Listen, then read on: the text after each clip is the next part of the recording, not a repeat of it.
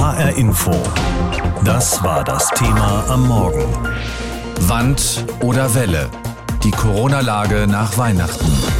Am 10. Dezember hatte der Bundestag ja eine Impfpflicht für Beschäftigte in Kliniken oder Pflegeheimen beschlossen. Über eine darüber hinausgehende allgemeine Impfpflicht wird noch diskutiert. Da will man dann am 10. Januar im Bundestag beraten. Wie die Ausgangslage ist, das wollte ich von Eva Ellermann wissen, unserer Hauptstadtkorrespondentin. Ich habe sie gefragt, wie sieht es denn aktuell aus? Welche Parteien sprechen sich für, welche gegen eine Impfpflicht aus und wie schnell könnte sie gegebenenfalls kommen? Also es ist so, dass sich immer mehr Politiker eine allgemeine Impfpflicht vorstellen können. Es gibt viele Stimmen dafür in der Union, aber auch in der SPD und bei den Grünen.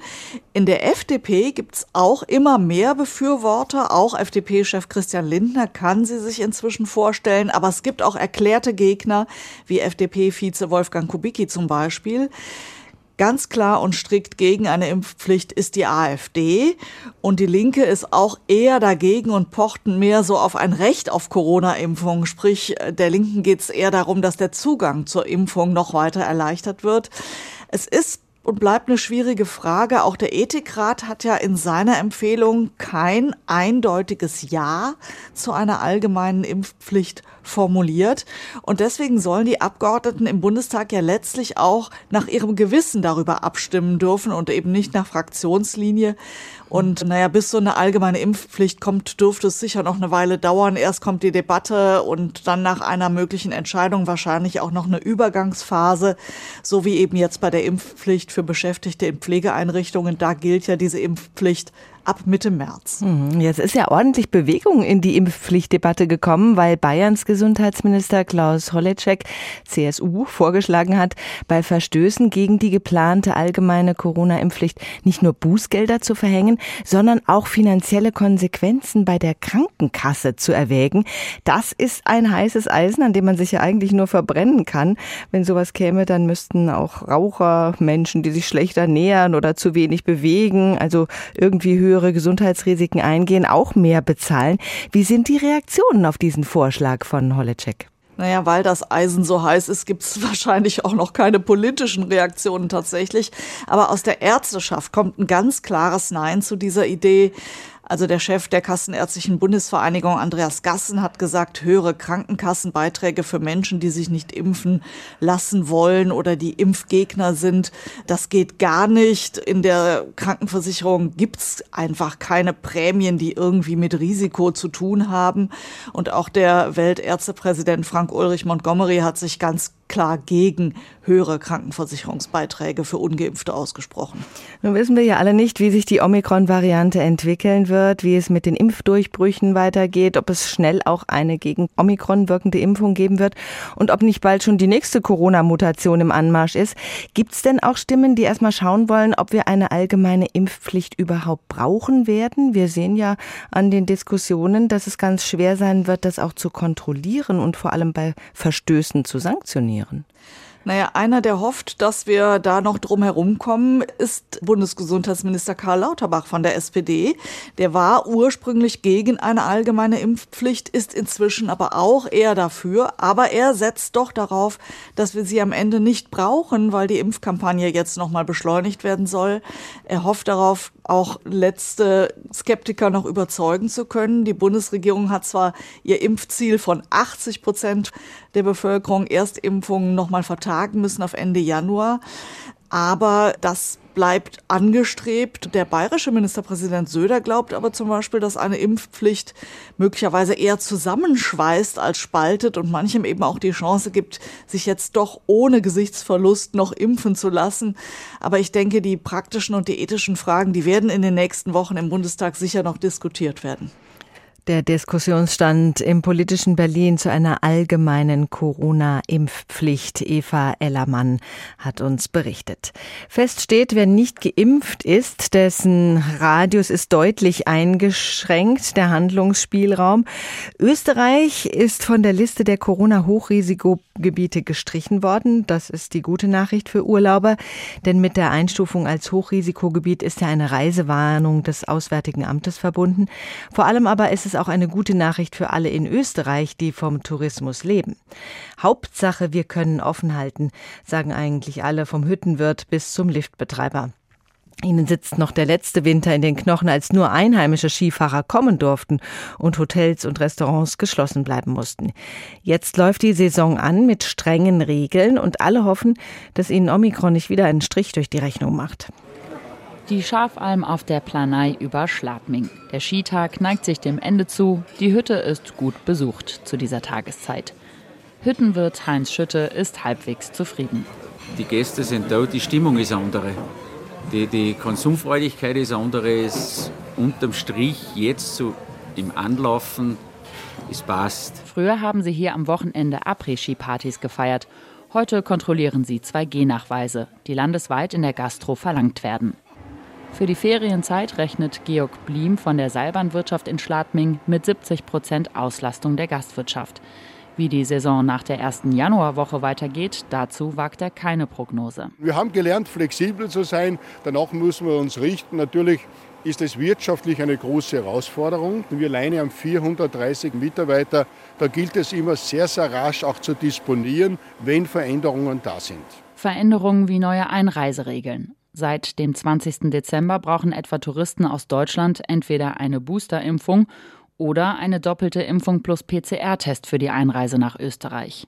Für Niederländer, Dänen, Norweger und Briten gilt sogar drei Impfungen plus PCR-Test. Sonst stehen Quarantänen an, die den Urlaub quasi unmöglich machen. Zuletzt gab es für die Touristiker gute Nachrichten aus Deutschland. Das Robert Koch Institut strich Österreich von der Liste der Hochrisikoländer. Damit müssen beispielsweise ungeimpfte Kinder nach ihrer Rückkehr aus Österreich nicht mehr in Quarantäne. In Österreich selbst müssen ungeimpfte Kinder zwischen 12 und 15 aber weiterhin drei Tests pro Woche nachweisen. Für Erwachsene gilt quasi überall 2G. In den Gondeln gilt außerdem FFP2-Maskenpflicht. Stand jetzt sorgen die Regeln bei vielen Gästen trotz Omikron für ein Gefühl der Sicherheit. Die haben ja hier vorgesorgt. Die Österreicher haben ja ein großes Eigeninteresse, dass es funktioniert. Man muss immer den Ausweis zeigen, den Impfnachweis, dann FFP2-Maske. Es passt. Ja, es ist schon sehr ungewohnt, ne? aber wir fühlen uns sehr wohl und sehr sicher auch. Gäste, Hoteliers, Geschäftstreibende, alle nehmen mit, was geht und scheinen froh, dass Skiurlaub in Österreich in diesem Jahr überhaupt möglich ist. Auch Hüttenwirt Heinz Schütte. Dem Ganzen trotzen wir auch und sagen, wir wollen den ganzen Winter offen halten und ans Regeln halten, die Gäste kontrollieren und Beste ja, schauen, die Lifte laufen, die Gäste sind da, aber es geht wesentlich ruhiger zu als vor Corona. Silke Hane über den Skitourismus in Österreich. Dort ergreift man alle möglichen Vorsichtsmaßnahmen. Corona hat uns also auch über Weihnachten keine Ruhe gelassen, auch jetzt in den Ferien nicht. Möglichst wenig Kontakte, so wurde uns ja empfohlen, damit sich die Delta-Variante oder möglicherweise eben auch schon die Omikron-Variante nicht zu sehr verbreiten. Für die Kranken Krankenhäuser ist die Pandemie eine Herkulesaufgabe. Seit Monaten arbeiten die Corona-Stationen am Limit. Viele Beschäftigte sind ausgebrannt und am Ende ihrer Kräfte, kämpfen aber trotzdem um jedes Leben. Über die Weihnachtsfeiertage, so wurde vor einiger Zeit prognostiziert, als die Zahlen der Neuinfektionen rasant gestiegen sind, über Weihnachten werde der Höchststand an Corona-Erkrankungen in den Krankenhäusern zu verzeichnen sein. Darüber habe ich vor der Sendung mit Professor Ralf Kieslich gesprochen. Er ist ärztlicher Direktor der Horst Schmidt Kliniken Wiesbaden. Ich habe ihn gefragt, ist es denn so gekommen? Interessanterweise ist die aktuelle Welle gar nicht so stark in den Krankenhäusern angekommen. Wir behandeln aktuell so 40 Patienten in unserem Krankenhaus. Bei der letzten Welle waren das 62. Also wir bleiben etwas aktuell unter der Welle, die vorangegangen war. Das ist ja erfreulich. Kann man auch tatsächlich von einer leichten Entspannung sprechen? Entspannung ist immer schwierig äh, zu sagen in so einer Pandemie.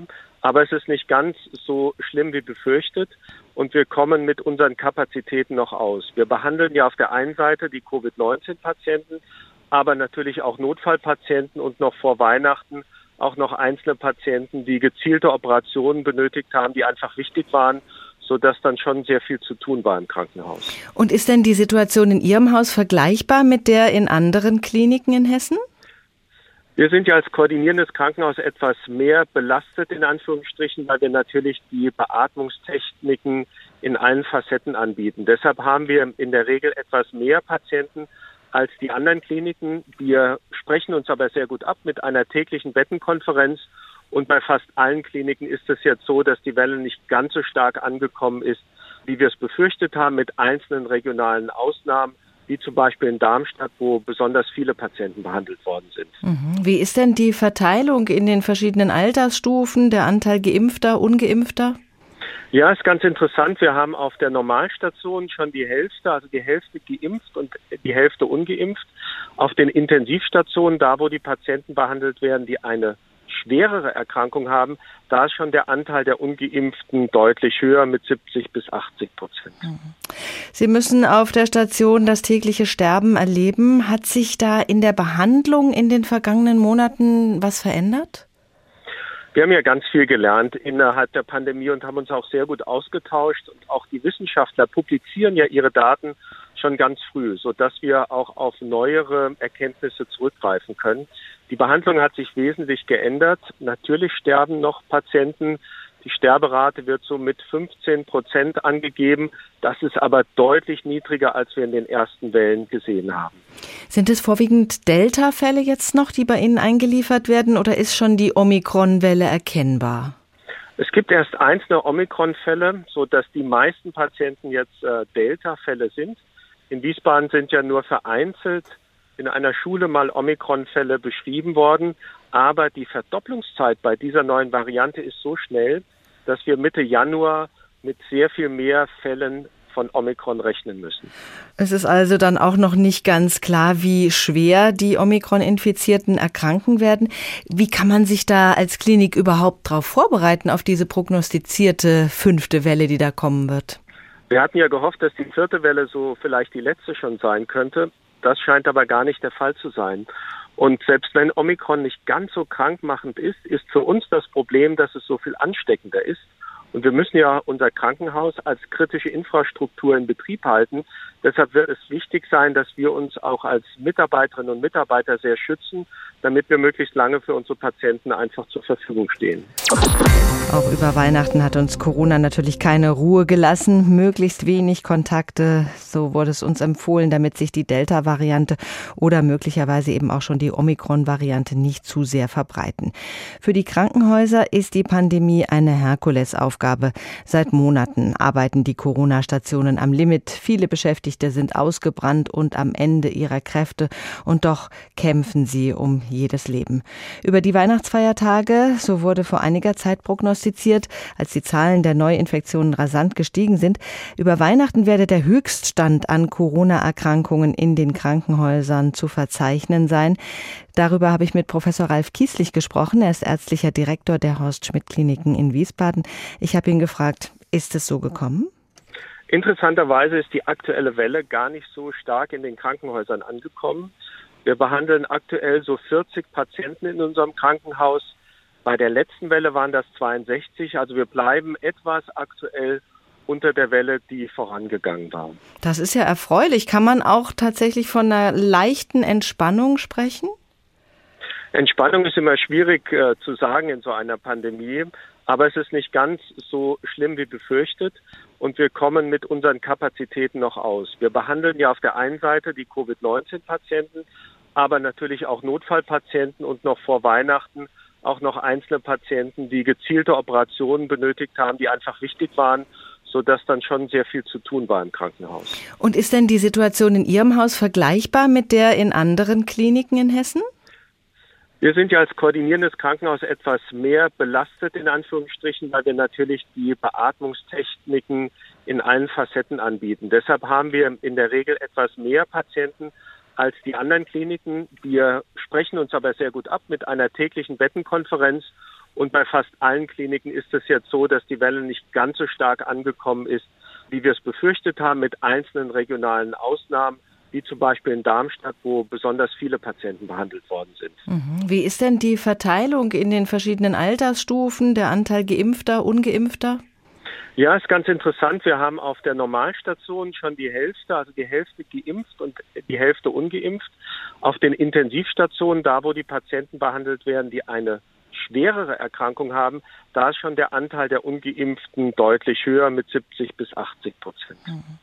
Sie müssen auf der Station das tägliche Sterben erleben. Hat sich da in der Behandlung in den vergangenen Monaten was verändert? Wir haben ja ganz viel gelernt innerhalb der Pandemie und haben uns auch sehr gut ausgetauscht. Und auch die Wissenschaftler publizieren ja ihre Daten schon ganz früh, sodass wir auch auf neuere Erkenntnisse zurückgreifen können. Die Behandlung hat sich wesentlich geändert. Natürlich sterben noch Patienten. Die Sterberate wird so mit 15 Prozent angegeben. Das ist aber deutlich niedriger, als wir in den ersten Wellen gesehen haben. Sind es vorwiegend Delta-Fälle jetzt noch, die bei Ihnen eingeliefert werden, oder ist schon die Omikron-Welle erkennbar?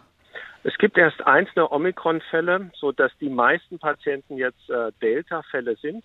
In Wiesbaden sind ja nur vereinzelt in einer Schule mal Omikron-Fälle beschrieben worden.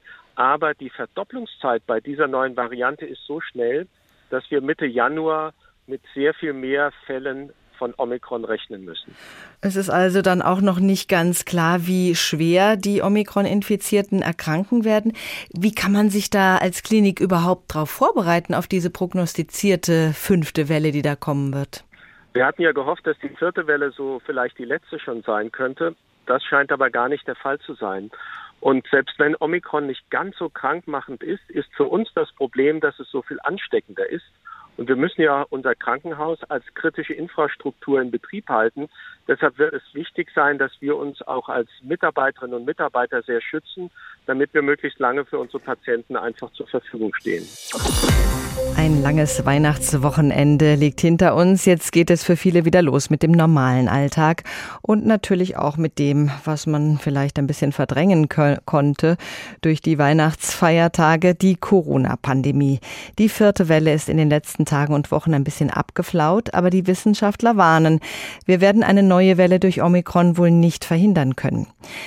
Mit Professor Bodo Plachter, stellvertretender Direktor der Virologie der Uniklinik Mainz, habe ich auf die Fakten geschaut, die uns bisher vorliegen. Ich habe ihn vorhin gefragt, die Zahl der Neuinfizierten ist ja weiter nach unten gegangen in den letzten Tagen. Kann es sein, dass wir die vierte Welle schon hinter uns haben?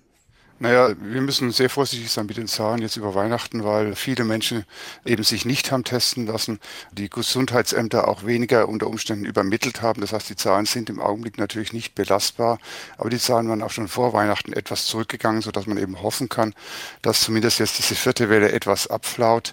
Aber wir müssen uns, Sie haben es ja schon gesagt, unter Umständen dann auch mit Omikron rechnen. Mhm, gucken wir erst nochmal in die Kliniken. Da ist die Lage zum Glück entspannter, als noch vor Wochen prognostiziert wurde. An den neu getroffenen Maßnahmen kann das ja eigentlich nicht liegen. So schnell greifen die ja nicht. Es dauert ja immer, bis das dann in den Kliniken spürbar ist, wenn wir weniger Kontakte haben. Wie erklären Sie sich die geringere Zahl an Menschen auf Intensiv gerade? Naja, wir hatten ja schon vorher gewisse Einschränkungen, beziehungsweise Menschen haben sich auch vorher schon äh, freiwillig, wenn man so möchte, zurückgehalten. Insofern ist da dann natürlich auch die Last in den Krankenhäusern jetzt etwas gesunken. Aber die Betonung liegt natürlich auf etwas. Die Lage ist immer noch angespannt. Und man muss natürlich jetzt auch weiter beobachten, wie sich das jetzt nach den Feiertagen weiterentwickelt oder dann über Neujahr und in Januar hinein. Also eine Entwarnung, glaube ich, kann man im Augenblick noch nicht wirklich geben. Ja, die Zahlen gehen etwas nach unten, aber man muss das sehr, sehr genau beobachten. Dann schauen wir auf Omikron. Wie hat sich Omikron in Deutschland bisher ausgebreitet? Es ist noch überschaubar im Vergleich zu anderen Ländern, wie zum Beispiel dem Vereinigten Königreich.